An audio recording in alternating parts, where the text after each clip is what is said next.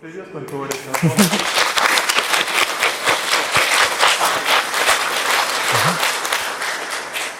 Здравствуйте! Спасибо всем, что пришли в этот пекельно жаркий день. А, Мы с вами сегодня поговорим о вопросе Гегель и Ленин. Точнее, о том, как Ленин читал Гегеля. И на самом деле речь у нас пойдет об одном из самых удивительных фактов вообще биографии Владимира Ильича. То есть представьте себе, 1914 год. Ленин находится в Швейцарии в эмиграции. В это время начинается Первая мировая война. Миллионы людей гибнут в самой сумасшедшей бойне в истории человечества на тот момент за интересы господствующих классов, за интересы своего империализма. В это время, в общем-то, лидеры социал-демократии, то есть те, которые должны были представлять интересы рабочего класса, они становятся на социал-шовинистические позиции. То есть они не выдерживают пролетарского интернационализма, а вместо этого каждая группа социал-демократов поддерживает в результате свое правительство в этой кровавой мировой бойне. И, конечно же, в том числе для Ленина это был абсолютный шок. То, что происходило. Люди, которые должны были быть вождями рабочего движения, предали рабочее движение, что повлекло за собой крах второго интернационала. И вот, но опять же, это время колоссального ускорения исторического процесса. Мы же понимаем, здесь 14 год. Меньше, чем через три года Ленин будет делать Великую Октябрьскую революцию. События происходят страшной скоростью. Социальные противоречия заостряются просто до каких-то неведомых пределов. И в этот момент Владимир Ильич Ленин, вместо того, чтобы делать что-то практичное, как казалось бы, от него все ожидали бы, он садится в библиотеку и читает Гегеля. Читает примерно 8 месяцев. Понятно, не только Гегеля, но в основном Гегеля. И по этому поводу все стандартно, все так старательно конспектирует, да, и создается текст, который называется обычно «философские тетради». Сам, кстати, Ленин назвал их «тетрадки по философии». Ну, а в западной литературе иногда говорят э, записки о Гегеле или записки о диалектике. Так вот, что вообще происходит?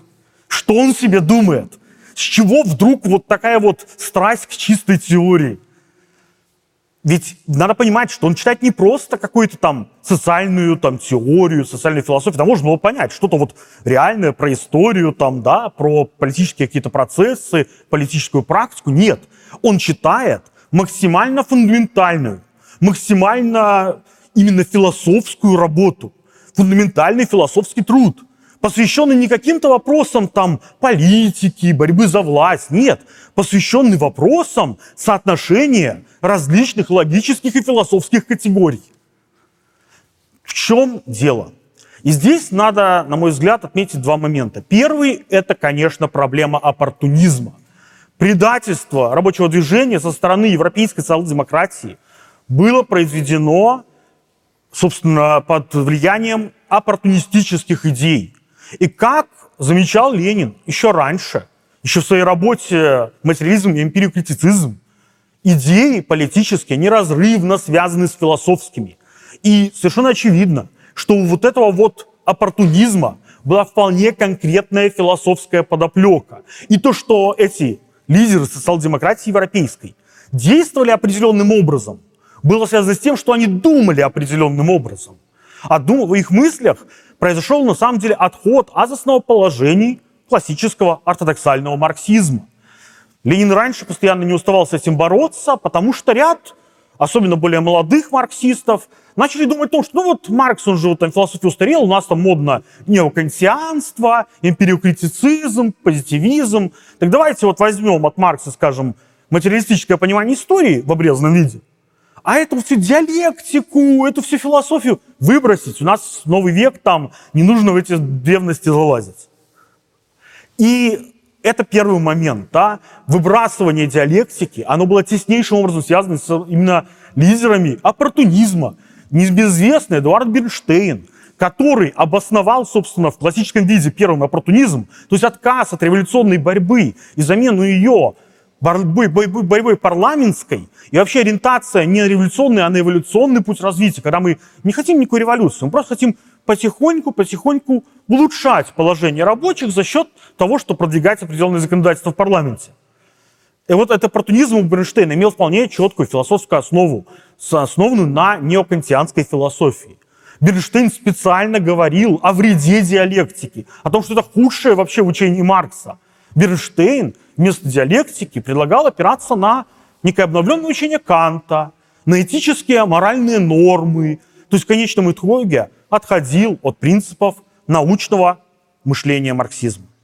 Но был еще более важный момент.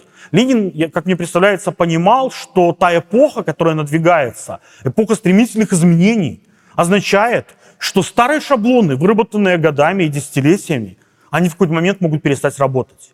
Что ситуация в каждый момент предельно конкретна. И в каждой конкретной ситуации банальное применение каких-то устоявшихся шаблонов приведет к провалу движения. Что в каждой ситуации нужны максимально гибкие, неожиданные решения. А вот это гибкое, неожиданное решение, для этого есть метод. И этот метод называется диалектика. И эта диалектика восходит в конечном итоге к работам Гегеля. Как мы понимаем, конечно, Маркс в свое время активно опирался на Гегеля. И нам известны его письма, где он прямо говорит о том, как он, когда писал «Капитал», у него на столе постоянно лежала наука логики. Кстати, этот э, том, он по большому счету, э, так скажем, не совсем честно подбрил у Бакунина, известного анархизма. Чем анархизм, наверное, сослужил огромный вклад в развитие марксистской теории.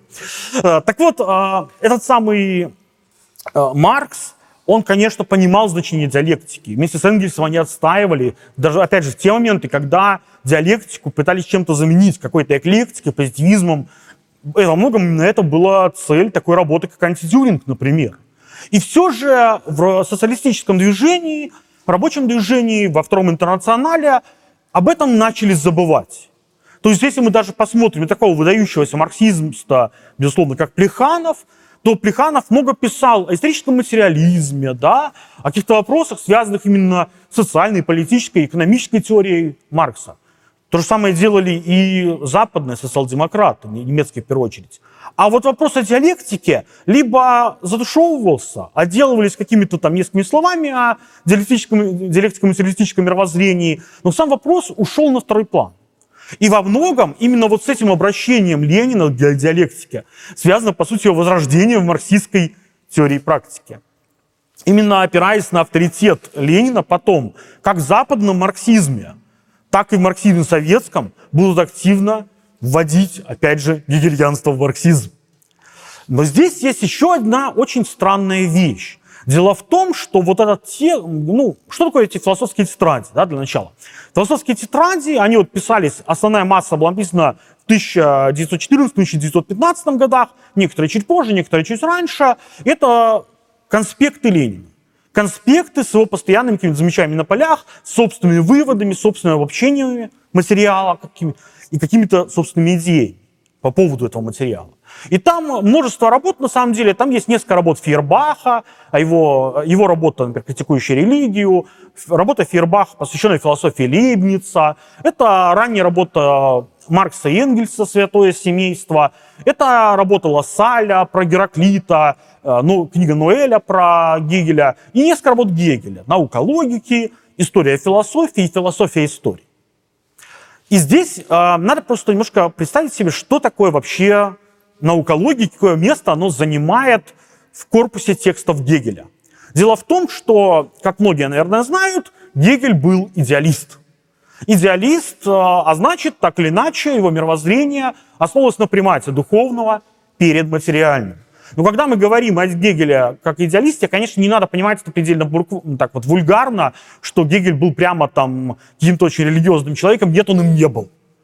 И, конечно, Гегель использует слово «бог», например, но бог, о котором Гегель говорит, ничего вообще общего не имеет с богом там, популярных народных верований, там, дедом с бородой, да, и даже ничего вообще не имеет с, собственно, богословским богом, даже там, ученый, там, серьезное философского богословия. Нет. А, но, тем не менее, для Гегеля этот бог – это часто чистой мысли. Чистая мысль, которая, конечно, предшествует, по его мнению, как идеалиста, нашей материальной реальности. Вообще для Гегеля ничего нет, кроме мысли. Он манист в этом плане. Для него, в принципе, все сущее есть мысль. Просто и на бытие этой мысли, и нечто ей порожденное. И здесь надо просто представить себе систему Гегеля. Да? Значит, у Гегеля, по сути, три главные части. Это логика, это философия природы, это философия духа которая философия духа делится там далее уже на философию субъективного, объективного, абсолютного духа, и там большая часть работ Гегеля посвящена именно третьему элементу его системы. То есть что такое логика? Она излагает мир чистой мысли. Ну, о чем говорит логика? О мысли. А нужно мысль рассмотреть в чистом виде. А что в чистом виде? Для идеалиста Гегеля, очевидно, до того, как появился мир, вот это чистое царство мысли. И таким образом для Гегеля логика – это то же самое, что богословие. И то же самое, что антология. Потому что это говорит нам о вот первой мысли, первом духе, который был до чего бы то ни было. Да? Потом он порождает через свое э, отрицание себя природу, это, эта идея, да, абсолютная, это чистая мысль. И потом происходит возвращение обратно в виде духа и, в конце концов, в виде искусства, религии и философии, человеческой голове, по сути, дух познает самого себя. И система на себя саму закольцовывается. И вот в этой системе, давайте подумаем, вот нормальный материалист, как бы он, что бы ему было интересно? Ну вот все остальные работы Гегеля, кроме науки логики, они посвящены каким-то практическим вопросам. Они посвящены явлениям природы, явлениям общества, развитию истории, развитию права, философии, религии. Это есть некая вот какая-то, условно говоря, логическая да, идея, но она воплощается в конкретной жизни, в конкретных явлениях. И вроде для материалиста это же самое интересное. Вот это вот полнокровная жизнь. И вместе с тем Ленин обращается, к, по его собственному выражению, к самой идеалистической работе Гегеля. К работе, в котором, по сути, излагается вот это чистое царство мысли, чистая абсолютная идея. Что происходит вообще, опять же, да? И здесь а, Ленин на самом деле сам это выражает афоризмом что в этом самом идеалистическом произведении Гегеля больше всего материализма. С точки зрения Ленина, конечно, он эту точку заимствует у Маркса. В гегельской диалектике есть зерно истины, скрытое под шелухой мистицизма. И нужно извлечь это зерно истины. Или, используясь марксовской аналогией, у Гегеля диалектика стоит на голове. Ее надо поставить на ноги. Поэтому, э, собственно, что делает Ленин? Он с самого же начала объявляет о том, что он не берет Гегеля, как он есть. Он не просто его читает, он его одновременно перерабатывает и критикует. Он читает его, иными словами, материалистически. Он пытается за всеми этими очень мистически звучащими фразами, а у Гегеля часто очень много звучит мистически. Если там подумать, там нет никакой мистики, но звучит он очень мистически. И вот за этой мистикой Ленин пытается увидеть зерно истины. И эта истина – это диалектический метод. И, конечно же, здесь, большому счету, Ленин даже говорит, последняя часть науки логики, там, где должна была излагаться эта самая абсолютная истина. Вот Бог в чистом виде, познавший самого себя. В этом моменте, в этом как раз разделе ничего про Бога и нет никакого идеализма. Это чистое изложение диалектики. И с точки зрения, конечно, загадочное явление. Как так получилось? Ленин это выражает, э, использует такое выражение, как Гегель гениально угадал. Да? Что он гениально угадал? А дело в том, что работая чистой логики, Гегель, не зная сам об этом, раскрывает формы движения материи, движение самой действительности. То есть как оно выглядит с точки зрения идеалиста. Вот есть чистая мысль. Мысль породила реальность, поэтому в любой реальности есть элемент этой чистой мысли. Поэтому логика описывает все. А Ленин говорит нам, надо читать наоборот. Это именно потому, что человечество в своей практике миллиарды раз повторяло определенные действия преобразования окружающего мира, теоретически и практически осваивая этот мир. Формы этого мира, наиболее общие его законы, запечатлелись в нашем мышлении. И поэтому, когда мы исследуем наше мышление, мы исследуем, по большому счету, всю историю развития человеческой мысли в ее постижении природы. А значит, наиболее общие формы движения самой этой природы. И Ленин начинает э, свое материалистическое толкование очень просто. Говорит, вот эту гегелевскую триаду, напомню, идея, то есть логика, природа, дух. Ленин говорит так, небеса, природа, дух. Потом после говорит, небеса вон. Небеса мы сразу выбрасываем. И а, он всячески с самого начала своих философских стразий, его, своих, своего конспекта науки и логики, он постоянно этим занимается. Он замечает у Гегеля вот этот вот момент какой-то мистический, религиозный, его выбрасывает сразу же, да? Но он на этом не останавливается, думает, а почему? Аж какое в этом рациональное зерно? А вот если об этом подумать, как о познании подлинной действительности, о чем говорит Гегель? И что он нам может сказать? И поэтому этот текст, он очень такой диалогичный. И здесь самый, конечно, ключевой момент, да, что для Ленина э, это, он никогда не предназначал этот текст для печати. Нет, а из-за того, что он делал туда некие позже выпуски, создается впечатление, что, возможно, когда-то думал написать некую работу специально по диалектике. К сожалению, он этого не сделал. И то, что мы имеем, это внутренняя лаборатория мысли. Мы видим, как Владимир Ильич борется усиленно с одним из самых сложных текстов в истории человеческой мысли. И видно, что иногда ему это дается тяжело. Вообще, ну, не, тот, кто вам скажет, что ему легко далась наука логики, вам, вам соврали жестко. Нет такого человека, который бы ее мог легко осилить. Владимир Ильич был не исключением. И это постоянно видно там, на каких-то вот полях, он делает постоянно замечания, выписывает что, что, что такое темна вода, а потом он обязательно подчеркивает вернуться, или э, он берет, например, у Гегеля есть очень сложное погружение в какие-то моменты, связанные с его временем. Ведь Гегель это самое начало 19 века. Наука логики это 1812-1816 года. И там есть куча элементов устаревшей науки своего времени, которые уже человек начала 20 века, конечно, не знал контекста. И поэтому далее не пытается понять, а что здесь можно, о чем здесь говорит Гегель, на что он, здесь Гегель постоянно отсылочки, да, постоянно какие-то упоминания. Более того, например, вот огромный кусок науки логики, ее первого тома, это вообще исследование высшей математики. Где Гегель на примере высшей математики пытается рассмотреть какие-то диалектические вещи, связанные с понятием количества. И Ленин, честно ну, он же не думает, что это кто-то будет читать. Он честно говорит, что не понимает, нужно вернуться, нужно потом разобраться с этим всем будет, что ничего не понятно. Но еще что очень важно, это мало того, что это внутренняя постоянная лаборатория, да, где мы видим, как двигалась мысль Владимира Ильича, это еще и самый, наверное, эмоциональный текст Ленина. Это на самом деле парадоксально, но у Ленина самые эмоциональные тексты получаются философские. Если у нас была лекция уже да, о материализме, эмпирикритизме, сто рога философской работе. И он нигде больше не ругался, чем там. Здесь та же абсолютная история. Но здесь, так как там он просто в основном ругал неогантианцев, там империокритиков и прочих персонажей ему крайне несимпатичных, то здесь на самом деле у него очень двойственное отношение.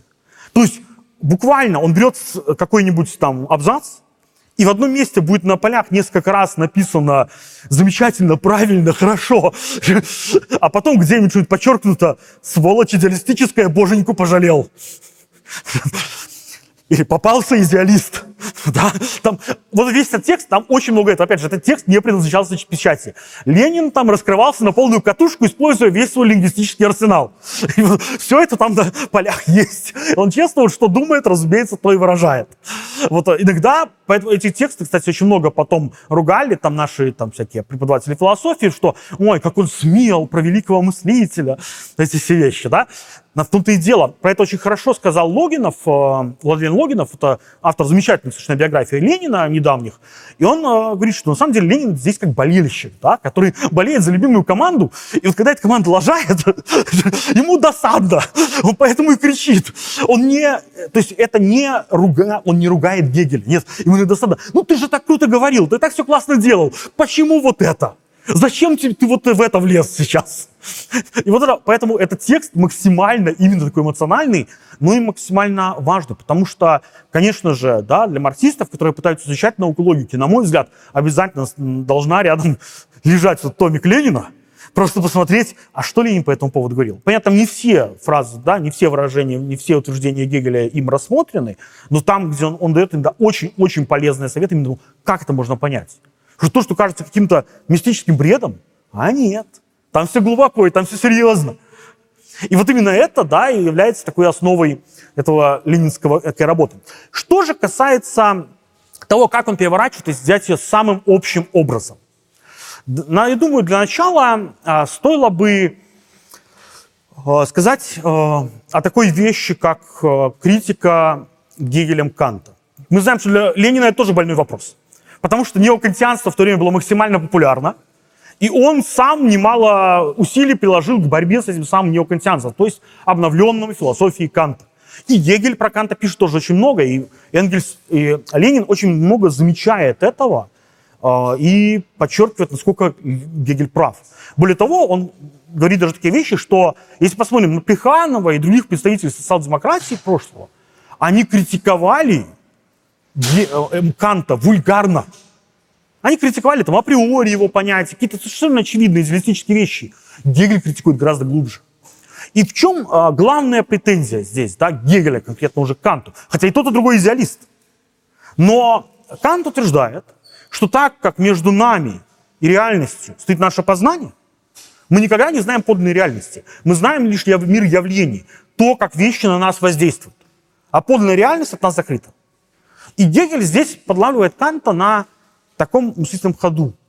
Что говорит Гегель? Кант считает, что мышление, познание это некая граница, отделяющая реальность от познания, от нас. Но это не то, что разъединяет, говорит Гегель, это то, что соединяет. Познание, мы познаем действительность, а не отделяемся от нее.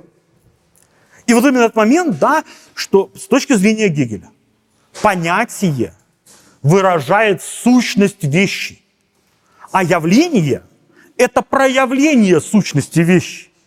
То есть у Канта как получалось? Мы знаем только явление. Мы знаем, как вещи нам являются. А сути мы не знаем. Ну, как сути? А, вещи в себе. Точно кантовское определение. Да? Это не совсем то же самое сущность, но не будем туда вдаваться. Гегель говорит, смотрите, вот эта вот вещь в себе, если она является, так в том, что она является, она же себя нам проявила. Она была вещью в себе, а стала вещью для нас. И мы ее познаем в этом явлении. И именно в этом направлении да, Гегель на всем протяжении науки логики критикует Канта. Ленин замечает, это верно. Это совершенно верно, но опять же перевернуто с головы, с, ноги, с ног на голову. Что, по сути, говорит нам Гегель? Что вот есть понятие, да? понятие постигает действительность. Почему понятие постигает действительность, говорит Гегель? Потому что сама действительность мыслительна. Это мышление. Мысль познает мысль. Но в действительности эти формы, и тогда получается странная вещь. Смотрите, вот Гегель, например, берет, рассматривает человеческую практику. Ленину страшно нравятся эти моменты, где Гегель рассматривает практику человека. Он очень много про это говорит. И он берет например, на человеческую практику подводит школьную систему умозаключения. Что вот как структура умозаключения, такую же структуру имеет и практика человеческая. И им мысли Гегеля очевидно, все происходит из мысли, значит и практика проявления мысли, да? Ленин говорит, не, наоборот. Именно потому, что человечество, да, тысячелетиями участвовало в практике, в которой оно познавало и изменяло действительность. Вот эти вот формы мыслительные отложились в нас. И когда логика исследует эти формы, мы, по сути, в сжатом виде изучаем всю историю человеческого мышления. И поэтому то, о чем говорит, например, Гегель в своей науке логики. Он сам думает, что написывает чистую мысль. Да? Там, причем Гегель интересно говорит, чист, это чисто, чистый мир мыслей, но общее, но это общее, которое содержит в себе все особенное. Ленин подчеркивает, говорит, первая строка ахинея, вторая гениальна. То есть о чем идет речь? А, что, да, Никакой чистой мысли здесь нету. Это то, что изучает логика в этом понимании. Она изучает человеческое мышление, которое является продуктом всего развития человеческого познания, развития науки, философии, человеческого общества и всего остального. И поэтому, постигая логику, мы постигаем наиболее общие формы развития всего. Иными словами, мы постигаем диалектику как учение о развитии а с наиболее общих законах развития природы, общества, духа, мышления, чего угодно. И поэтому здесь стоит другой момент. Потому что вот Кант, возвращаемся к нему теперь, да, это не зря было сказано про Канта, Кант говорит, что позна... познание не познает сущности вещи. Гегель и вместе с ним Маркс и, и, и Ленин говорят, что понятие позволяет нам понять сущность вещи. Но понятие само по себе абстрактно. Что значит? Э, с одной стороны, понятие позволяет нам проникнуть в суть явлений. Так, когда мы сформулировали научное понятие, которое выразило суть определенного явления, это явление становится нам понятно, поэтому оно называется понятие. Да? Но само по себе понятие, оно фиксирует в неподвижности это явление. И оно не учитывает, что это явление, оно ведь не существует само по себе. Оно находится в взаимосвязи с всеми другими явлениями. Оно находится в движении и в развитии. Оно перетекает в другие явления. Оно, ему характерны внутренние противоречия. А понятие это все вот такой вот ширмочкой завешивает, просто вот как будто нечто есть одно само по себе. И поэтому да, первый шаг познания.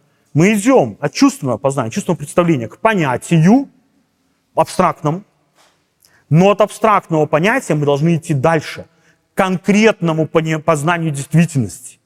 А конкретное познание действительности возможно только если мы поймем, что понятие само по себе описывает лишь один аспект, один момент, одну сторону действительности. А действительность гораздо сложнее.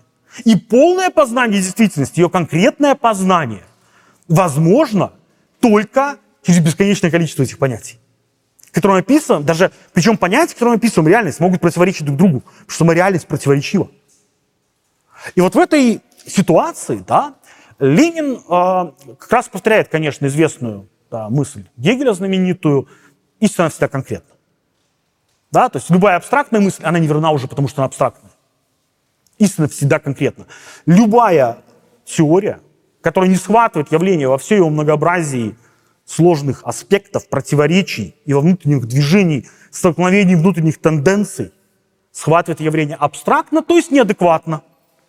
Хотя вот эта вот мысль, истинно вся конкретно, сейчас привожу этот пример, знаменитый немецкий поэт, коммунист Бертольд Брехт, он у себя дома на балке в доме выбил большими буквами просто истина, реваха это изыма конкрет, да, истина всегда конкретно. А, то есть, но Ленин и эту мысль, кстати, развивает и высказывает, конечно, мысль, которая есть уже у Гегеля, но он ее очень классно, афористично выражает. Говорит, истина – это процесс. Что имеет в виду Владимир Ильич Ленин, говоря, что истина – это процесс? То, что у нас, так как познание действительности во всем ее многообразии, возможно через все только развитие науки, да, философии, практики, всего остального. Именно поэтому Познать истину можно только в процессе. Сам процесс человеческого познания – это все большее возвышение ко все более и более конкретной истине. И поэтому истина, дата, которую нам дали просто в виде шаблона, в виде формулы догматической, она уже поэтому ложь. Истина должна развиваться вместе с развивающейся самой по себе действительностью. И как же нам раскрыть... И тогда Ленин говорит еще очень важную вещь он говорит о том, что, вот смотрите, есть понятие логика, есть понятие диалектика, есть понятие теория познания. Но если подлинная логика – это диалектическая логика, а диалектическая логика описывает, суммирует как бы, да, весь процесс человеческого познания действительности, то логика, диалектика и теория познания – это одно и то же. Не нужно трех слов. Это все одно и то же. Так как же построить на такую марксистскую теорию познания? То есть марксистскую диалектику. И Ленин замечательную вещь говорит о том, что это не может быть какая-то, знаете, теория в виде учебника логики. А в это должно учитываться развитие науки. Все развитие науки в итоге должны войти в диалектику. Развитие, э, собственно, всей теории философской туда же идет. Но не только это. Развитие техники как способа усвоения человеком действительности, освоения и преобразования действительности тоже сюда входит. История развития общества и классовой борьбы тоже сюда входит. Без этого невозможно понять теорию познания, как ни странно. И еще говорит несколько вещей, которые потом, э, на самом деле, очень большой будут иметь отклик. Он говорит, конечно же, это необходимо изучение физиологии органов чувств, изучение истории языка. Это мысль, которая вот на самом деле очень во время прозвучала, потому что во многом одна из тенденций даже западной вот буржуазной философии 20 века – это философия языка. И Ленин уже об этом замечает, что без понимания развития, понимания развития языка невозможно понять историю мышления, то есть само мышление. И еще он замечает, это история развития ребенка и животного. Да, то есть эволюционная теория, а с другой развитие ребенка. Кстати, это имело огромное потом а, влияние, потому что великий советский философ, да, Выгодский, э, психолог Выгодский, он, собственно, создал свою знаменитую культурно-историческую психологическую школу, которая, в общем-то, является основой для э, огромной части, не только, не только для советской психологии, но и для огромной части мировой современной психологии, западной в том числе, он создал ее именно как реализацию, по сути, этого завещанного Ильичом да, задачи этой. Понять, как развивается ребенок и как у него формируется мышление в процессе развития. И вот получается такая штука, да, логика, диалектика, теория познания, что все это понять, нужно читать Гегеля, но не просто читать, а выковыривая у него вот это вот подлинное истинное зерно диалектики. И когда Ленин это все читает, у него очень много а, замечательных тоже какие-то совершенно отдельных замечаний, да, которые он делает на, на полях по ходу дела, но причем они часто имеют не какой там глубокий там философский смысл, иногда просто помещение, о, как остроумно, там хорошо. Ну, например, он говорит, что у Гегеля, Гегеля учение о сущности говорит о движении от ничто к ничто. Ленин отвечает, а да, действительно, вот многие же процессы и многие наши дела, они идут к чему? К ничему. Заканчиваются чем? Ничем. Вот из ничего ничего не возникнет. А вот с чего-то ничто отлично возникает. Все это знают. Или а, или вот берет понятие «нечто», да, вот у Гегеля «нечто», и в то время, что характерно, оно, э, да, намечание. Конечно же, Ленин читает Гегеля в оригинале. Не в переводе же, да? И, и более того, когда он делает замечания на полях, он часть, он в основном на русском, конечно, пишет, но вставляя в это огромное просто количество немецких, французских и английских слов. То есть это вот такая вот... Ну, для него это удобнее было. Ну, сложно было вот так по-русски что-то выразить, он прямо вот этими понятиями разными использовал. А, Причем, опять же, это же не выделывался, он для себя писал, ему так просто понятнее было. Так вот, а, Ленин в этом плане а, тоже такие замечательные вещи делает. Например, вот нечто у Гегеля понятие. А нечто у Гегеля, оно всегда предполагает некое иное нечто. Ленин говорит, ну правильно, потому что нечто. Почему оно нечто? Потому что оно не то, что иное. Поэтому оно и есть нечто. Вот. Или а, вот такого вот размышления, да, ими переполнено. Это вот на самом деле работа, поэтому там много удивительных можно вещей понаходить. А, но а, здесь, наверное, стоит как, теперь как-то вот взять и общим образом разобрать, как же Ленин суммирует вот то, что он вычитал, да? Что он там нашел, что такое вообще диалектика? У него есть там э, собственно, где-то в 16 пунктах, у него есть краткое суммирование всего этого. Не, все не будем называть, а пробежимся по главному. Начинается самое первое, что есть диалектика, является общей. О чем идет речь? Во-первых, диалектику не надо понимать так, что это некое просто набор субъективных приемов. Диалектика – это не софистика. Это не способ кого-то переспорить. Да? Диалектика описывает само развитие действительности. И она в этом плане объективна и общезначима. Но есть и другой момент.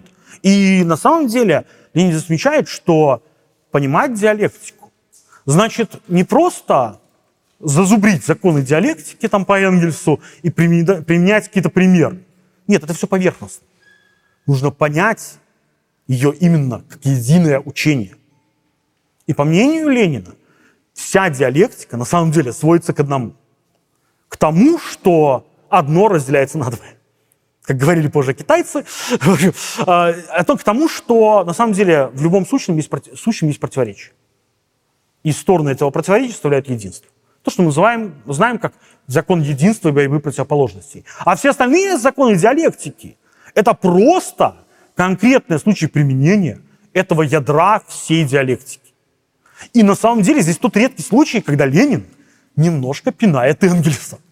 Причем, ну так, не по злому, а он, ну потому что Энгельс в своем антидюринге, он просто, как помните, для того, чтобы ну, даже рабочий понял хоть как-то, что такое диалектика, да, он ее суммирует вот три закона диалектики и приводит несколько примеров. Потом э, на всем протяжении советской философии делали что-то так же. То есть большинство советских учебников Диамата это вот перечисление законов диалектики, а потом много примеров такой же из новой там теории, да, из новой науки, новой философии и так далее. Ну, из повседневной жизни, чтобы забавно было еще, да. Вот и Ленин чаще так делать нельзя. Он понимает, почему сделал это Энгельс. Энгельсу нужно было быть популярным. Но это не подлинный путь постижения диалектики.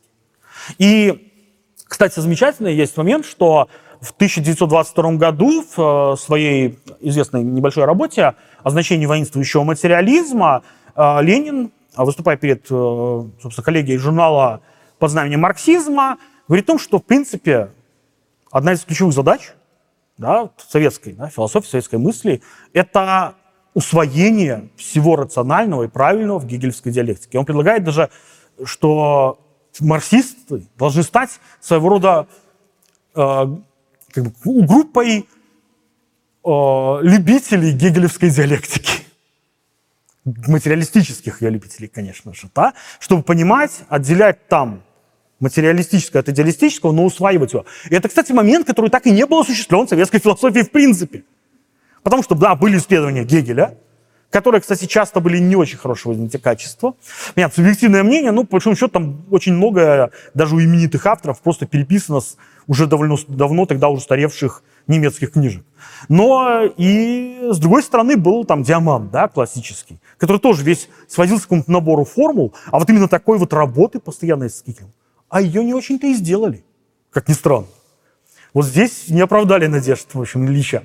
А, так вот, а, что касается... Это первое, да? Она должна быть всеобщей. Второй очень важный момент. Диалектика рассматривает вещь не изолированно, а в отношениях с другими вещами. То есть мы привыкли часто вещи рассматривать изолированно. Вот стол, он просто стол, да? Стол, он просто стол. Мы же понимаем, что в реальности любое явление, особенно сложное явление, общественное явление, оно находится в множестве отношений с любыми другими явлениями.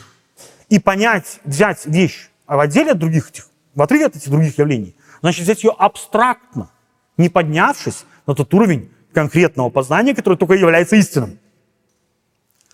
В-третьих, конечно, это то, что любая реальность, да, любая сущая, содержит в себе противоположные тенденции. Да? То, что кажется неким чем-то единым, в действительности содержит в себе борьбу противоположных тенденций. Это, то есть если буржуазная нам, да, политика, экономика представится представить капитализм как место, ну, такое стратифицированное общество, ну, каждый в нем какое-то место занимает. Марксист, конечно же, мыслящий диалектически покажет, что там есть внутренняя борьба, там есть антагонистические противоречия. И борьба этих противоречий составляет динамику. И отсюда следующий идет. Из этой борьбы рождается развитие. Да? Диалектика рассматривает любое явление не статично в неподвижности, а в ее развитии и движении. И это не просто какое-то развитие, это именно самодвижение, саморазвитие. То есть это не то, что вот есть какая-то реальность, а ее кто-то со стороны куда-то толкает. То есть механистическое движение, так называемое. Нет. Речь в том, что есть внутренние силы, которые, разворачиваясь, создают это движение. И, конечно же, сюда же относится другое, э, два, две стороны этого противоречия. С одной стороны, у нас есть борьба противоположностей. С другой стороны, из этой борьбы противоположность находится в единстве. И, кстати, Ленин отмечает, что борьба абсолютно, а вот единство относительно всегда. На свое время, кстати, в 20 веке была огромная дискуссия в э, Китае на этот счет. И там было, по сути, две формулы. Да? Одно делится на двое, или два сводится к одному. Ну, как несложно догадаться, Мао Цзэдун был сторонником одно делится на двое – а два сводится к одному, то есть к компромиссу, были те, кто потом пустили Китай на те рельсы, которые он, собственно, сейчас пошел. Так вот, э, так что это все тоже в 20 веке очень сильно аукнется. И что дальше происходит, да? Э, что можно еще сказать здесь? Очень важный момент, который отмечает Ленин, это то, что вот э, вместе с Гегелем, конечно, что повседневное познание, оно рассматривает вещи в простом различии. Вот он говорит, вот эта вещь одна, вот эта вещь другая. Они между собой отличаются, они разные. Но диалектическое понимание заключается в том, что, во-первых, понять переход между этими вещами, что они чуть не изолировано, а между ними возможен взаимопереход одно в другое. И, что с этим тесно связано, познавать какое-то сложное явление нужно таким образом, что мы вначале заостряем противоречия, не нивелируем их. Вот часто диалектику подменяют а, софистикой как ее проявлением компромисса. Вот есть одна сторона, есть другая, нужно взять диалектически в синтезе, да? Нет, диалектика работает не так. Вы максимально заостряете противоречие. Вы максимально показываете это противоречие в качестве противоречия. И разрешение поэтому этого противоречия должно быть именно диалектическим, что никогда не равно простым компромиссом каким-то этих противоположных вещей. Здесь не инь янь, которые там вот так вот сливаются в одно. Здесь борьба никуда не исчезает.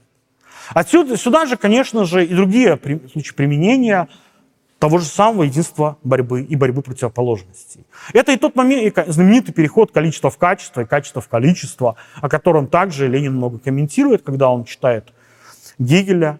Это и, конечно же, закон отрицания-отрицания, который построен на том, что любое отрицание, оно в своей природе не просто уничтожение того, что отрицается, а в подлинном отрицании, в ходе исторического развития, когда одна эпоха сменяет другую, каждая следующая не просто является отрицанием предыдущей, а в нее входит то, отрицанием чего оно является.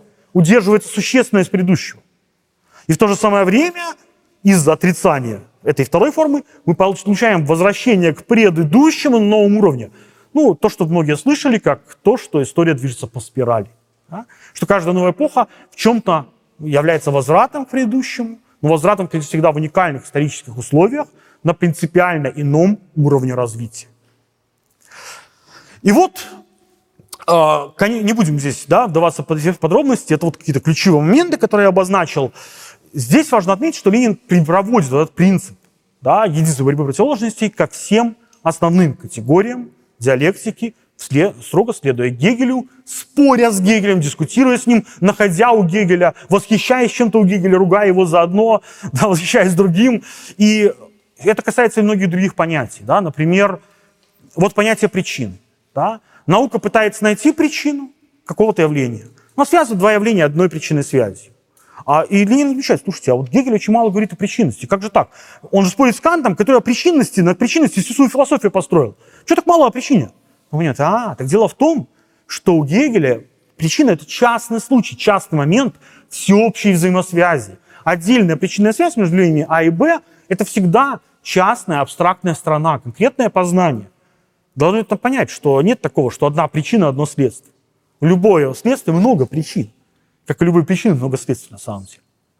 И здесь же, конечно, э, такие понятия, например, как сущность явления. Да? Что, с одной стороны, да, сущность, мы через явление, это, явление пытаемся проникнуть в сущность, а с другой стороны, явление это, это не какая-то кажемость, они объективны, если они проявление сущности.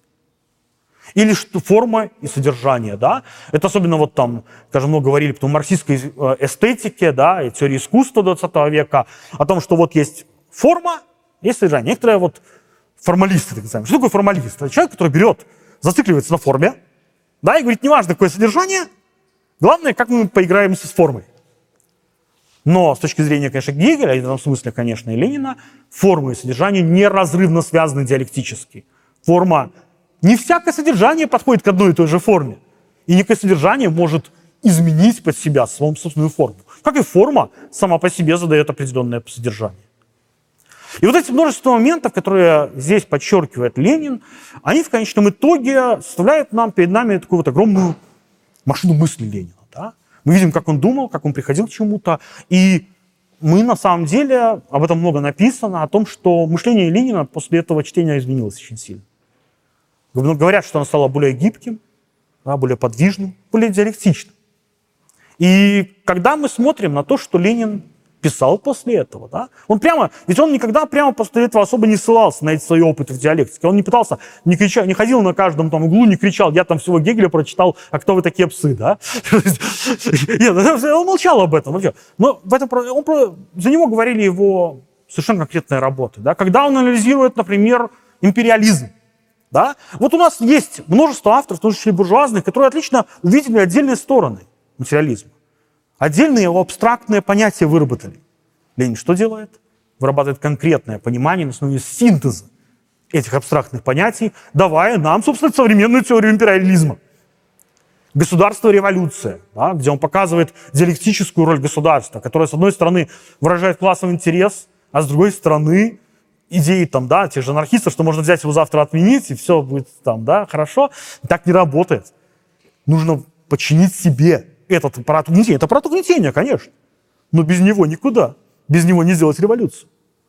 И когда, конечно, и, конечно самое главное здесь явление, о чем, опять же, мы не можем же залезть в голову Ленина, сказать, как он к этому думал, да, но есть очень обоснованное достаточно мнение, много раз повторенное, что то, что Ленин делал в 17 году, то, что сказалось всем его соратникам полной чушью, было наглядным и действенным логичным применением диалектического метода. Потому что Ленин тычет себя власть советом, когда в Совете большинство большевиков нет. Это же абсурд. Что ты творишь вообще? Да? Он понимает, что это диалектика, это развитие, это внутреннее противоречие. И нужно опираться на эти противоречия, если мы хотим чего-то добиться, использовать эти противоречия. А для этого, конечно же, нужно мыслить диалектично. И Ленин да, показал нам да, и своим примером, и своими теоретическими работами, как это можно и как это нужно делать. И почему даже самая ста... какая-то странная старая книжка с какими-то богами вообще абсолютно непонятно чем, написанная в начале 19 века странным немцем, она внезапно оказывается максимально актуальной для актуальной политической практики. Ну, а нас, наверное, на этом все. Перейдем к вопросам.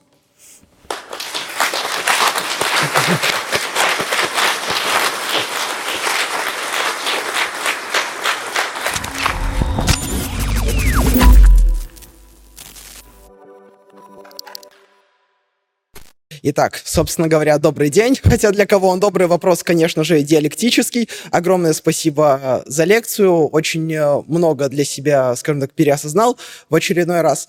И вопрос, а может быть, не один, как это часто бывает, если принять диалектику, у меня следующий. Вот вы очень хорошо подметили то, что в новую марксистскую теорию познания, теорию познания будущего, ну и настоящего, наверное, должно войти очень много, я бы даже сказал, все, что известно человечеству. Более того, сам Ленин говорил, что коммунистом может стать только тот человек, который овладел всей массой знаний, доступных человечеству. Это вопрос действительно очень важный, но когда ты изучаешь это непосредственно для себя самого, когда ты сам это делаешь. А вот как это делать э, корректно в отношении окружающих? Вопрос этот, как можно догадаться, очень остро стоит, когда нужно объяснять марксистскую теорию как в марксистских кружках, так и просто доносить знания до детей. Лично для меня это крайне актуально по обоим, наверное, пунктам. Ну, вот здесь как раз тот момент, что, да, так как э, марксистская теория она, по идее, как теория познания, да, и диалектика должна объединять в себе наследие множества наук. Это значит ведь очень хорошую вещь в плане агитации. Это значит, что можно с разных сторон на эти вопросы заходить, да, то есть, например, да, если человек разбирается в истории, скажем, да, то можно через историю его привести к марксизму, да, в философии, через философию, да, а можно через, не знаю, через кибернетику какую-нибудь или еще как-нибудь.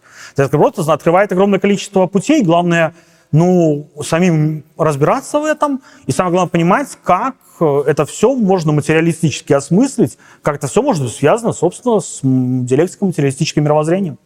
Да, действительно, это, это очень хороший ход, и э, думаю, что стоит дополнить таким очень важным пунктом, что, может быть, мы живем в такой эпохе, может быть, это присуще уже капитализму, что у большинства людей так или иначе сейчас фрагментарное мышление. Не приведет ли вот такая методика объяснения к, как бы сказать, воспроизведению Э, существующих э, паттернов мышления, ну и, так сказать, к воспроизведению того самого постмодерна, который все мы любим и в котором мы живем. Как вот перейти от э, отдельных точек в истории, политике, философии, даже той же самой высшей математике, химии, физике и прочих науках к более глубокой философской картине, кто и где отдельные точки сливаются даже не в прямую, а в плоскость, в трехмерное, в четырехмерное и далее пространство, когда мы двигаемся вместе со временем, во времени вперед и назад.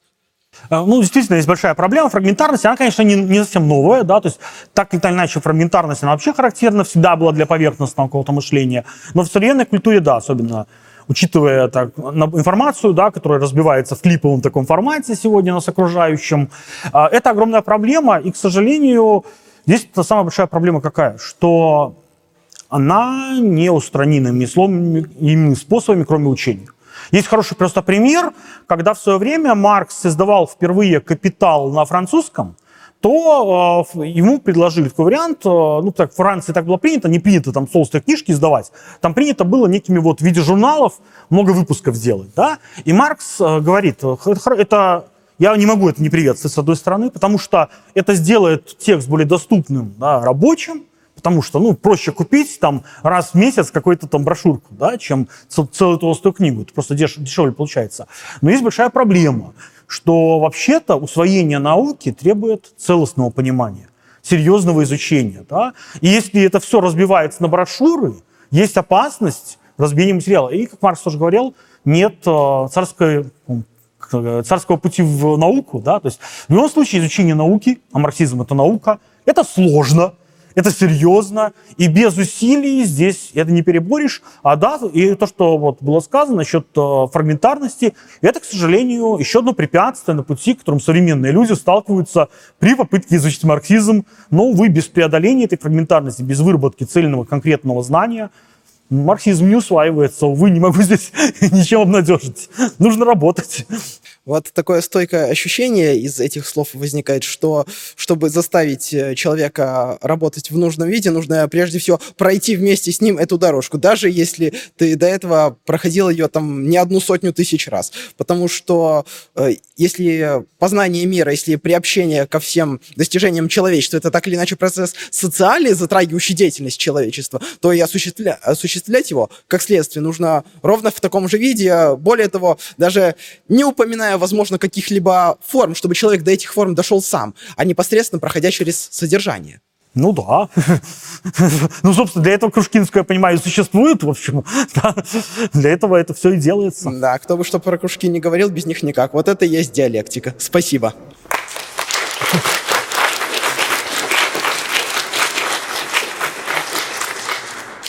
Здравствуйте. Значит, спасибо за интересную лекцию. У меня есть такой вопрос. Мне очень понравилось это разграничение в ходе лекции, которую вы провели, что и, э, целое делится на двое или двое сливаются в целое. Да? Я попробую сейчас так вульгарно это интерпретировать. Да? То есть, ну, как вариант Мао. Это общество делится на два общества. Да? Общество там, пролетариата, общество буржуазии. А, собственно, а, контрреволюционеров позиция такая, значит, есть общество пролетарское буржуазное, а все мы китайцы, давайте, в общем, что-то делать. Правильно я понял, да? И можете немножко больше контекста об этом споре дать, потому что тема очень интересная, и ну, как оно двигалось, если, конечно, вы ну, готовы, потому что тема вообще-то лекции сегодня была да. немного другая. Ну, это, на самом деле, тут же, что это огромная история, которую надо просто, ну, за два слова не перескажешь. По большому счету, это история культурной революции в Китае. Да? И понятно было множество всего подноготной. Там был, конечно, элементы партийной борьбы, то есть устроением со стороны мало своих конкурентов политических, да, само собой, куда же без этого. И подключение хунвейбинов сюда же пошло. Но вот просто а, я так отмечу, да, что ну, вот эта вот дискуссия китайская, это был один из очень редких случаев, когда то, что творилось в Китае, вышло в интеллектуальное пространство Европы, потому что, так как, ну, Мао был очень популярной фигурой, особенно во Франции, то все это переводилось, и на самом деле большая часть того, что понаписали потом э, структуралисты, постструктуралисты, и то, что мы сейчас называем постмодернизмом, оно очень часто враща... и начиналось именно вокруг этой дискуссии уже в французском обществе. Так что это, ну, это огромный пласт просто, да, интеллектуальной истории 20 века, ну, это надо изучать, это два слова не скажешь, конечно. Здравствуйте, спасибо за лекцию, очень интересно, познавательно. Вопрос, касающийся непосредственно э, науки, такой как диалектика, ну и диалектический материализм, кто как называет. Вопрос в чем? Вот э, близкая по степени идеализации к диалектике математика, там тоже как бы все сущностные структуры предельно идеализированные и, можно даже сказать, оторванные от реальной действительности. Как, собственно, и у диалектического материализма. Все эти сущности, понятия причины и следствия, они, по большому счету, только в каком-то конкретном случае проявляются как э, элементы реальности. Так вот, я к чему вопрос веду. А насколько развивается сама наука о развитии, диалектика? То есть является ли она сейчас как математика застывшей структуры, по большому счету, и развивается только в методологических приложениях к социальным и другим наукам, то есть э, там марксистская, диалектическая психология, диалектическая педагогика, диалектическая этика, либо все-таки она сама как э, методологическая структура тоже развивается. И если развивается, то в каком направлении было бы интересно узнать. Спасибо большое. Э, я на самом деле сказал бы даже сказал бы так. она должна развиваться. Это то, что необходимо делать, потому что даже математика развивается на самом-то деле в определенных аспектах. Да? Но если мы говорим про диалектику, конечно, она должна развиваться. И во многом то, о чем говорил Ленин, да, в том знаменитой своей статье о воинствующем материализме, именно необходимости развивать диалектику. Но, к сожалению, нужно констатировать, что в реальности это развитие осуществлено было не особо. Что уже говорить о современном мире, да, где мы знаем, что марксизм все-таки находится в академической среде, в общем-то, в упадке, хотя отдельные, да, появляются какие-то марксистские теоретики. На мой взгляд, развивать диалектику нужно, останавливаться нельзя. То, что и, да, то, что до сих пор, в принципе, лучшим способом изучения диалектики является чтение книги Гегеля, это уже скандал на самом деле, да, то, что до сих пор не сделали лучше, но так, и так же глубоко при этом. На мой взгляд, это большая недоработка, это то, что нужно делать, и, к сожалению, да, это развивать нужно, развить пока не получалось, а надо, вот как-то так. Э, спасибо за лекцию. У меня такой вопрос. Э, упоминали, что еще Владимир Ильич говорил о том, что у Гегеля много воды, и, в принципе, часто в философии такие вещи встречаются. Э, как эффективно отделить зерна от плевел и действительно выделить то, что нам дальше стоит использовать и развивать, а что является идеализмом и э, псевдонаучной чушью? А, ну, на самом деле, вариант здесь, а, конечно, номер один – это критическое мышление применения, да, то есть, собственно, критическое мышление, как это делал Владимир Ильич Ленин. Но, с другой стороны, он нам протоптал дорожку в этом направлении, и он показал очень важный момент, что мы э, должны изначально исходить из материалистического да, понимания э, мира, материалистического понимания познания. И если, например, да, вот Гегель говорит что-то о чистом духе, надо понимать, то, что он говорит о чистом духе, он говорит о итогах развития человеческого мышления, о человеческом познании, да, поэтому тут нет какого-то одного шаблона, который можно было везде вот так вот применить, да, но в каждом случае надо задавать вопрос. Ну, очевидно, вот, вот что-то звучит как мистическая, да, какая-то чушь или там, по крайней мере, что-то очень далекое от материализма, а, а что можно, что, какое там рациональное зерно, просто подумать, да, потому что, ведь опять же, то, что Ленин сделал определенное количество выводов в этом всем, но он тоже ограниченный человек с ограниченным количеством того, что у него в голове подумалось, да. Возможно, вы начнете читать за текст, и в этом увидите что-то тоже материалистичное, да, но сами откроете. Почему нет? Потому что гегелевский текст наука логики – это сложнейший текст, содержащий просто громадное количество идей, да, и Ленин остановился очень небольшом количестве из этих идей. И сколько там всего еще можно пораскопать. И таких попыток очень много. Постоянно пишутся новые комментарии на гегелевскую логику, новые попытки ее анализа, в том числе материалистического анализа. Поэтому в данном случае, да, всегда просто исходим из материалистического мировоззрения, из понимания того, как мышление относится к действительности, как познание познает действительность. И на основании этого думаем сами, пытаемся найти в этом что-то полезное для себя, конечно же. Благодарю за замечательную лекцию. В последнее время наметилась угрожающая тенденция, когда умные, блестящие мыслители, зачастую популяризаторы науки, много сделавшие для того, чтобы развенчивать э, антинаучные заблуждения, к сожалению, относятся к диалектике как бык к красной тряпке. И с усердием, достойным лучшего применения, выискивают кривые формулировки то у Гегеля, то у Энгельса. А если цепляться за слова, прицепиться всегда есть к чему.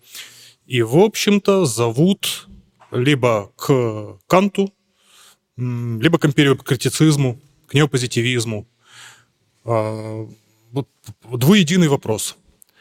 Как вы считаете, каковы причины того, что столетия спустя после ленинской работы спустя полтора столетия после антидюринга, а, почему человечество до сих пор топчется по своим граблям. И вторая половина этого вопроса, что вы считаете можно противопоставить этому? Ну, кстати, ответ, наверное, тоже такой двуединый. Да? У меня, наверное, не было ни одной лекции, после которой я бы не упоминал Грамши. Да? А, дело в том, что, на мой взгляд, как раз его теория гегемонии отлично показывает причины происходящего. Да? Потому что, видите, у нас сейчас буржуазная идеологическая гегемония. И поэтому именно идеи ну, в любом обществе господствующими идеями являются идеи господствующего класса.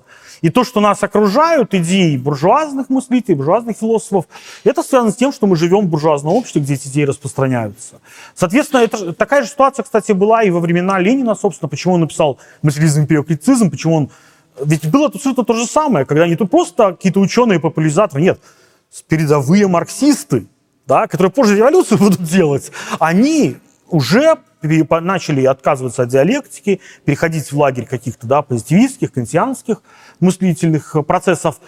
А, и это совершенно понятно, потому что человек живет в определенном окружении, ему дают понять из научной кафедры, да, и повсюду в печати, что это ваша диалектика устарела, что вот э, не нужна она. То же самое, кстати, в современном марксизме есть, более, есть вообще страшные штуки. Есть такой э, так называемый аналитический марксизм, в Америке распространенный. А его сторонники называют его, э, извините за выражение, non-bullshit марксизм. Где самый bullshit – это, собственно, диалектика, как вы понимаете. То есть э, вот отношение именно такое, да, довольно серьезно распространено. И, и противостоять этому можно, на мой взгляд, опять же, то же самое – культурную гегемонию. Да? То есть если мы хотим, чтобы идеи марксизма были на слуху. Ведь часто это вопрос моды, кстати, да, потому что почему люди обращаются к постмодернизму? Потому что модно. Да? Ну, надо сделать так, чтобы марксизм был модно, да, нужно, ну и опять же, это в широком смысле, да, то есть, чтобы марксистские идеи звучали ярко, чтобы они звучали привлекательно, чтобы они увлекали людей, и, на мой взгляд, кстати, вот если с популяризаторами марксизма, да, там, условно говоря, русскоязычным ютубом все еще в порядке более-менее, да, пропаганда идет какая-то марксизма, то, на мой взгляд, вот именно в академической среде все очень плохо, и причем и у нас, и на Западе, потому что зачастую марксизм а, звучит настолько скучно, неинтересно, да, особенно вот молодым людям, ну, им начинают вот это вот что-то гундеть такими там старыми формулами, а, нужно, на мой взгляд, э, сейчас принципиально важно сделать марксизм, в том числе и марксистскую теорию, э, яркой, привлекательной, а это значит, кстати, сделать ее умной, да? потому что просто повторение старых шаблонов, странных формул, оно всегда будет звучать глуповато. Да? Поэтому, но при этом, конечно же, очень вторая опасность сделать марксизм привлекательным, понятным, ярким, но при этом не отойти от марксизма, да? Потому что есть такой современный философ Славой Жижик, который сделал марксизм максимально модным. Он стал, в принципе, Жижик до сегодняшнего дня самый популярный философ в мире, да? И он как бы назывался марксизмом, но там часто марксизмом и не пахнет, да? Что называется, допопуляризировался, да? Такое тоже бывает. Ну, да, как-то так. Нужно работать. Здравствуйте всем. Большое спасибо за лекцию. У меня к вам такой вопрос. Сегодня вы нам рассказали про материалистическое понимание Гегеля Лениным, однако далеко не все те, кто изучали Гегеля, дошли до диалектического материализма. Так вот, можете ли вы рассказать о каких-то самых известных гегельянцах и как им удалось углубить Гегеля, в какие дебри они зашли и где остановились? Спасибо. Хорошо. А, да, ну вот, конечно же, смотрите, если мы посмотрим вообще на э, современное гегельянство, оно же как бы есть, да, и, конечно, здесь ключевая это школа, Люблянская школа, собственно, да, в Словении, возглавляемая Славой Жижиком тем самым, который уже, конечно, совсем не марксист, но, с другой стороны, там психоанализ, например, используется, да, то есть там Гегеля читают через психоанализ определенного толка, да, ну, с какими-то элементами там э, Маркса тоже, да, там есть такие Зупанчич, Доллар, их там много таких персонажей, да. Есть, э, вообще, вот я бы сказал, современного изучения Гегеля такая вот самой модной, самой популярной тенденцией является именно его психоаналитическое прочтение. И действительно, у Гегеля есть куча всего, что очень близко психоаналитикам оказалось внезапно. Да? А с другой стороны, есть, э, например, в англоамериканской философии есть аналитическое прочтение Гегеля, где, опять же, очень не похоже ни на марксистское, ни даже на психоаналитическое, где Гегеля растолковывают, исходя из, по сути, теории познания исключительно, строят некую гегельянскую теорию познания, где это абсолютно такая вот позитивистская, получается, концепция, по сути, но основаны на гегелевской философии.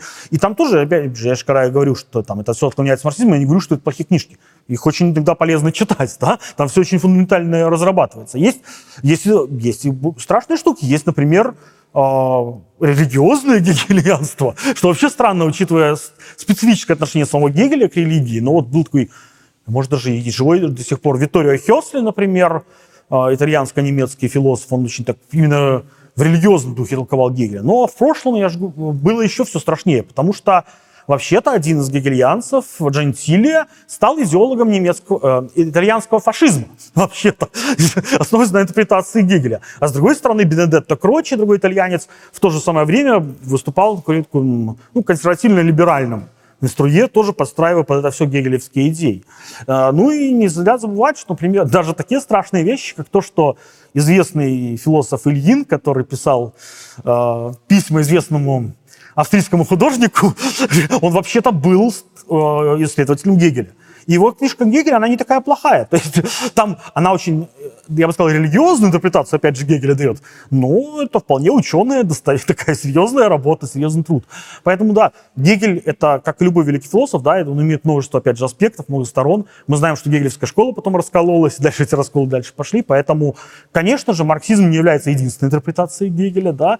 Хотя я бы сказал, что все-таки больше, чем марксисты Гегеля никто не читает, никто не уважает. Остальные — это все-таки больше маргинальное явление. И в конце концов, даже тоже психоаналитическая школа, она популярна большей частью марксистов на самом-то деле. Поэтому да, все сложно.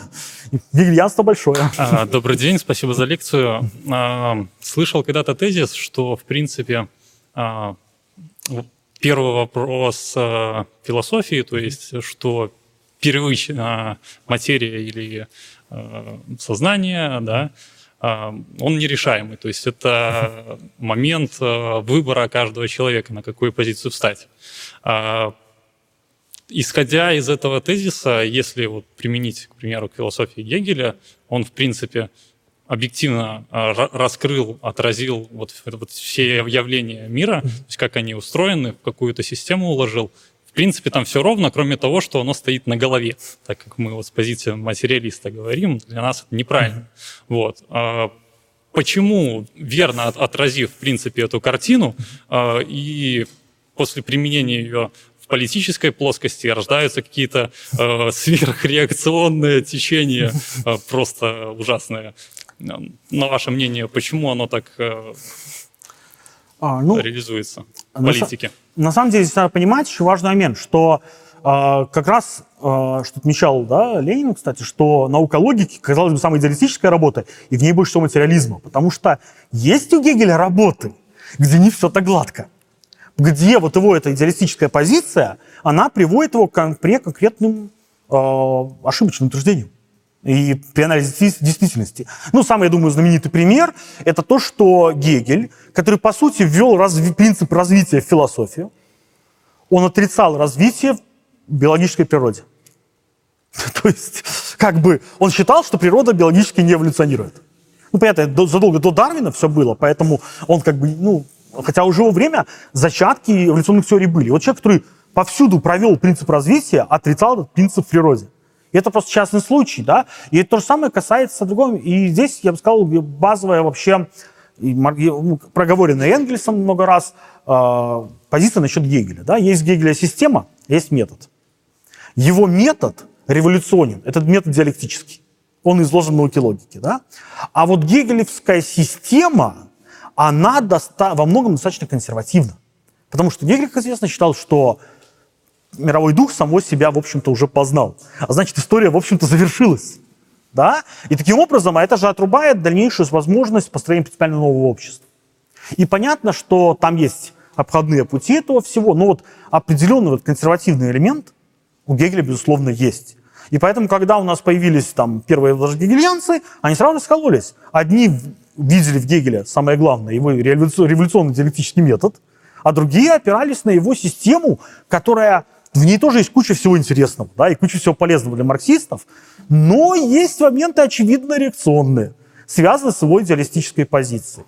Поэтому тут то, что это э, гегельянство раскололось, было связано с тем, что у самого Гегеля были внутренние противоречия, как и во всем остальном, строго в, закон, в соответствии с законами диалектики. А, добрый день. Я бы хотел присоединиться к благодарностям лично вам и также Краснобаю за организацию всей мероприятия. И у меня вопрос немножко с заделом на будущее. Вот все мы знаем из коммунистического манифеста по Карлу Марксу, то, что э, классовая борьба заканчивается либо переустройством общества, либо гибелью обоих классов. И если все-таки общество переустроится, и мы придем к коммунизму, то, исходя из третьего закона диалектики, отрицания отрицания, не должно ли в коммунизме породиться некое противоречие, которое его потом сменит на опять какую-то антагонистическую формацию? И если это так, то не стоит ли, не то, что я это утверждаю, но просто исходя из этой логики, не стоит ли все-таки э, искусственно, в отличие от того, как это писал Ленин, попробовать сохранить государство, э, для того, чтобы как раз-таки подавлять это. И еще второй вопрос, немножко так отойдя от диалектики. Вот я недавно ознакомился с учебником по обществоведению за 10 класс, э, в силу того, что туда перешел. И э, там в пятом или четвертом параграфе затрагивается тема классов. И там пишут про то, что вот, как бы класс, классы вроде как расписал Маркс, и он как бы молодец.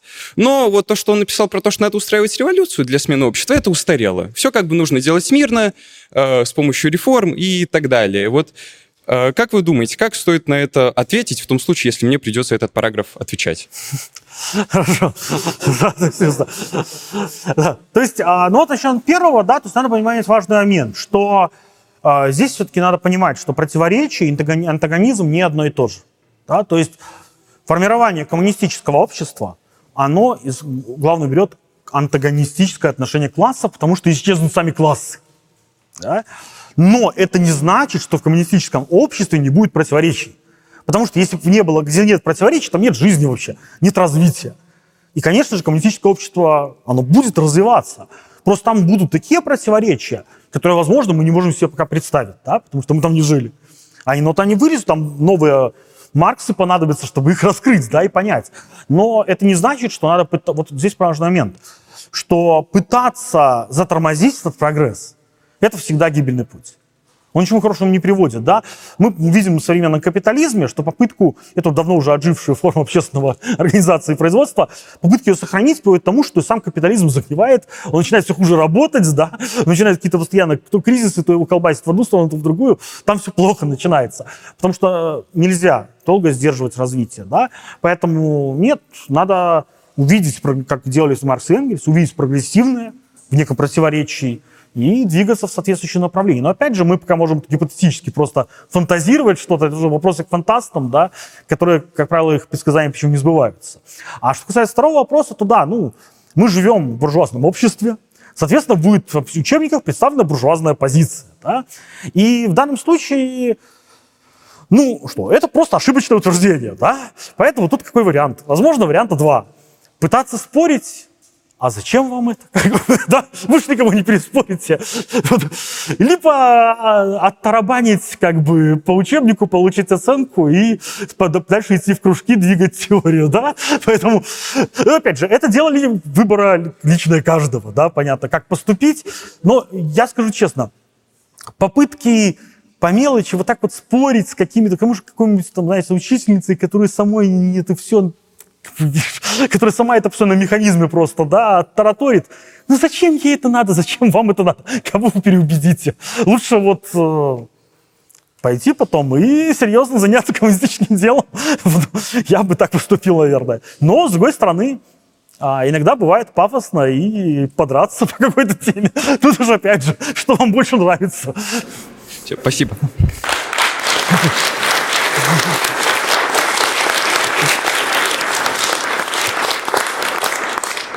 Почему, если это работало вот этого конкретного ученого, и э, вы сказали, что его э, наработки использовались и в европейской, и в западной школе, то почему, ну, как бы его, условно, примеру не следуют другие ученые на Западе, на Востоке, где угодно, то есть, ну, как бы, вроде логично, да, если что-то работает, это применять но мы этого не видим, или, или я не вижу, а вы мне расскажете.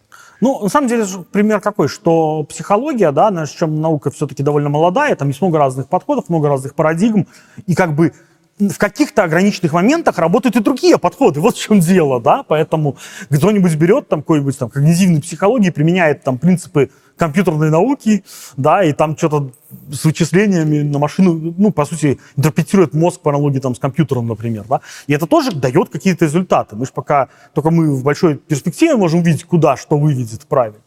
Поэтому, да, возможно, такие моменты. К тому же всегда может там буржуазный, да, психолог сказать, что вот Выгодский использовал этот метод, но это так он, это просто так он делал, а вот выводы у него были правильно эмпирические, да, почему нет?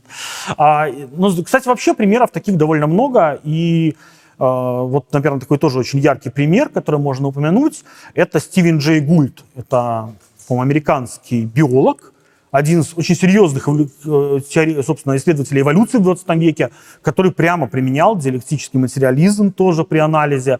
И, на самом деле, сторонники да, диалектической, марксистской философии, они были в очень разных сферах знания, да, были и физики, были и математики, ну, да, и биологи, психологи, социологи, кто угодно, да, поэтому, ну, какой-то объект, какое-то вот есть направление. Но, с другой стороны, мы же понимаем, что все это и всем будет очень сложно бороться, если у вас есть да, разные буржуазные течения, которые имеют гораздо большую поддержку со стороны да, правящего класса, и, конечно же, им дается гораздо больше возможности распространения своих идей.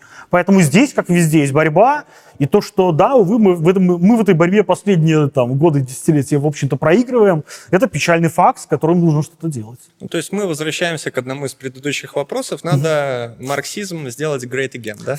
Да, а что еще? Самим учить, э, самим учить, учить других, распространять, пропагандировать, агитировать, да, записать там видосики, делать лекции, вот это все. Я понял. Спасибо большое.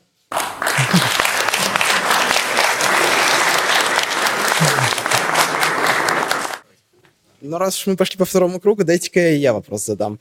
А, я вот помню, как относительно недавно по вселенским меркам, когда мне в универе рассказывали философию, очень печально, конечно, что всего лишь один семестр и так а, немного рвано, а, остановились вот особенно вот на чем. На марксистской философии акцентировали внимание потому, что это философия особая, граница между классической и постклассической философией, когда философия как непосредственно учение о, как сказать, о максимально общих категориях категориях о мире вообще э, разлилось на несколько отдельных течений. Ну, понятно, и позитивизм с, постпози- с постпозитивизмом, упомянули философию науки, и, там, э, и техники, и далее отдельных сфер. В конце концов, стоит вспомнить, что в каком-то смысле и Энгельс в антидюринге говорил о смерти философии в прежнем смысле этого слова подчеркну, а то, а то ж еще мастера вырывать из контекста обязательно вырвут. Э, собственно говоря, в чем вопрос? Не проявляется ли в этом, опять-таки, своеобразная диалектика того, что философия превратилась в каком-то смысле свое, отри... свое отрицание, но тем не менее осталась философией? Потому что вот сейчас как раз вспомнил, когда затрагивалась эта тема, я немного подумал мозгами и соорудил что именно это разделение философии на несколько направлений, там на отдельную философию науки и далее по списку, оно по факту мнимо, и что действительно философия состоит в том, чтобы найти связь между всем этим и, э, как бы сказать, осуществить слияние отдельных, не хочу говорить слово философия, здесь отдельных направлений мысли в одну единую, действительно цельную картину мира. Что нас может ждать здесь, скажем так? Ну, и, собственно говоря, вопрос, который нас всех волнует, а что делать? А, знаете, вот, э, во-первых, я бы сказал, что, на самом деле, когда Энгельс говорил да, о смерти философии, но он был прав. Она по факту произошла. То есть представить себе сегодня, что какой-то философ выдвинет концепцию, объясняющую там какой-то логической структурой весь все мироздание, и у него появится какая-то там огромная школа. Нет, понятно, отдельные фрики будут, да, как бы, куда без них. Но вот что такая вот грандиозная система, типа гегелевская или там платоновская, могла бы сегодня появиться, ну, уже маловероятно. Да? Мы все-таки имеем перед собой развитие науки да, в разных ее сферах, и, конечно, не учитывать это было бы странно. Поэтому факту вот, диагноз Энгельса оказался верен. Кстати, он не, не только он про это говорил в то время. А что касается делать, ну да, действительно, деление на различные да, виды философии, там, философия одного, философия другого, философия третьего, оно может быть, конечно, полезно, там, знаете, во время составления расписания занятий да, на философском. Но в действительности, конечно, такого разделения нет. И, конечно, если мы диалектики, мы должны понимать, что диалектический метод, он, в общем-то, един, и марксистская концепция, она едина. И даже более того, здесь не только речь о том, что философия единое целое, но и то же самое касается других сфер знаний. В этом плане э, довольно интересно подумать, а в какой науке, например, написан «Капитал»? Ведь это, строго говоря, не совсем экономика, да, это, строго говоря, не совсем социология, не совсем философия, хотя его читают и философы, да, и социологи, и экономисты, потому что вот эти вот отдельные узкие разделения, да, сфер, они же произвольны достаточно. А если мы хотим взять конкретное понимание некой действительности, ну, мы должны брать ее во всех аспектах, потому что кажется, что разные эти аспекты, которые разные науки выхватывают отдельно, они не позволяют увидеть, как все вместе работает-то, собственно. Поэтому, да, если мы марксисты, мы должны придерживаться такой вот непопулярной сегодня штуки, да, как некое единое знание, развивающееся вперед. Вот уж, кстати, удивительно, что получает, получается, что именно э, этот переход из классики в постклассику э, совпал с э, очень многими общественными процессами. Ну, по- понятно, что для марксиста это не секрет, и что именно по факту обретения субъектности большим количеством людей, но еще все-таки не обществом, дало путь к толчку науки и к толчку философии. И мне почему-то кажется, а хотя может и не кажется, что именно слияние отдельных людей в единый коллектив и обретение сначала этим коллективом, потом коллективом большим в идеале, и всем обществом субъектности и приведет нас к этой теории познания, ну, может, не здесь и сейчас, но в светлом будущем. Ну, хотелось бы верить, да, сказать. Спасибо.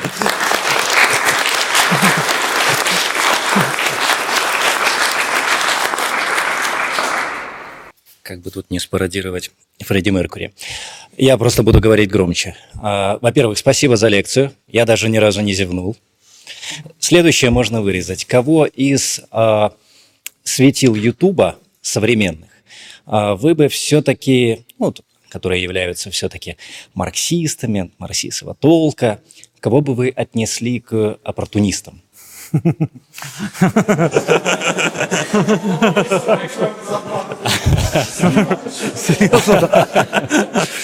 Простите, но это на самом деле интересный вопрос для меня. А, слушайте, ну такой момент... Да, да, что, а, на мой взгляд, а, относиться к этим самым Ютуба, да, с Ютуба не стоит как политикам, да. То есть все-таки мы говорим про оппортунистов, мы говорим про политиков, которые продвигают некую линию. Если человек продвигает дальше какую-то линию, об этом можно говорить. Но по факту же, то, что делают эти вот люди на Ютубе, даже если они какие-то вещи, очень много из того, что, да, говорится, мне не нравится, там и так далее, но они, для моего взгляда, делают очень важную вещь. Они двигают марксизм именно в популярном сознании, они заставляют его быть на слуху, даже если проговариваются иногда некорректные вещи. Да? Поэтому я бы не стал на самом деле клеймить кого-то. Не из того, что там кого-то не хочу обидеть, что-то. Нет. А, просто, на мой взгляд, а, это не нужно сейчас. Вот есть такая, да, эти у марксистов есть такая беда сегодня, это вот стремление к разоблачениям, да, там, встать в позу, всех окрестить там всякими, меня не раз окрещивали по-всякому тоже. Так вот, на мой взгляд, на данном, понимаете, это было бы важно, если бы была там вот крутая марксистская партия, которая боролась бы за власть, тогда да, тогда нужно двигать линию, да, тогда нужно продвигать, обрубать противоположные тенденции, но в современном, в общем-то, зачаточном состоянии марксистского движения пытаться вот какие-то вот э, ругань, да, мягко говоря, создавать между различными да, площадками. Я понимаю, что для кого-то это может быть хайп-элемент, да, но, на мой взгляд, это сейчас контрпродуктивно, и это просто не нужно делать, потому что а, в медиапространстве нас мало пока что слишком, и мы недостаточно сильны, чтобы так, в таким образом терять кадры, я бы так сказал. Если в споре зарождается какая-то истина, может быть, надо в зародыше подавлять, чтобы потом не бороться внутри. Ну, опять же, здесь эта проблема какая, что у нас же главная проблема марксистского движения, что и в России, у нас вообще еще хуже было долгое время, вот как в России начало 90-х, то, что все марксистские организации, да, были в основном представлены там группами там по 3-4 человека. И, знаете, вот, честно говоря, я просто уже устал наблюдать эти вот, знаете, когда партия, у которой больше букв в названии, чем человек в составе, раскалывается на две организации, в каждой из которых становится в два раза больше букв еще, да. И понятно, что да, нужно бороться с пронизмом, да, э, как бы Ленин это все завещал, но извините, пока что это выглядит часто как цирк. Да? И, на мой взгляд, это не то, к чему следует подражать. В общем, для начала давайте будем вместе, да? Пока, по, до, опять же, есть проблема. Если человек говорит очевидную ахинею, с этим нужно бороться. И такие каналы есть. Э, к счастью, совсем, вот совсем бреда, совсем жести, они достаточно непопулярные, что их вообще не хочется говорить, чтобы не делать пиар лишний. Да? что то, что более-менее популярное, в принципе, оно, да, с ошибками, да, с проблемами, но оно, я не вижу, чтобы это была катастрофа какая-то на сегодняшний день. К тому же там люди могут сами подумать, решить почему-то прийти. Есть ужасные каналы, есть ужасные каналы на Ютубе. Я не буду пирать, там по 50 человек, знаете, это такое. Вот. Но это совсем клиника. А то, что вот более-менее популярное, так оно и ну, примерно адекватное, на мой взгляд. Благодарю.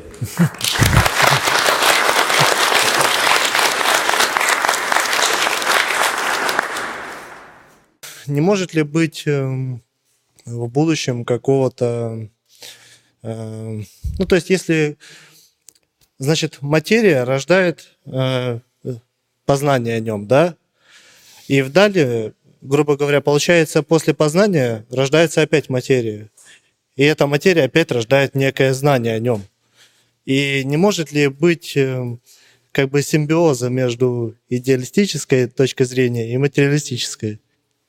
А, ну, здесь, смотрите, две стороны хотел изменить. Во-первых, когда э, такие, конечно, синтезы материализма и идеализма предпринимались не раз в истории философии.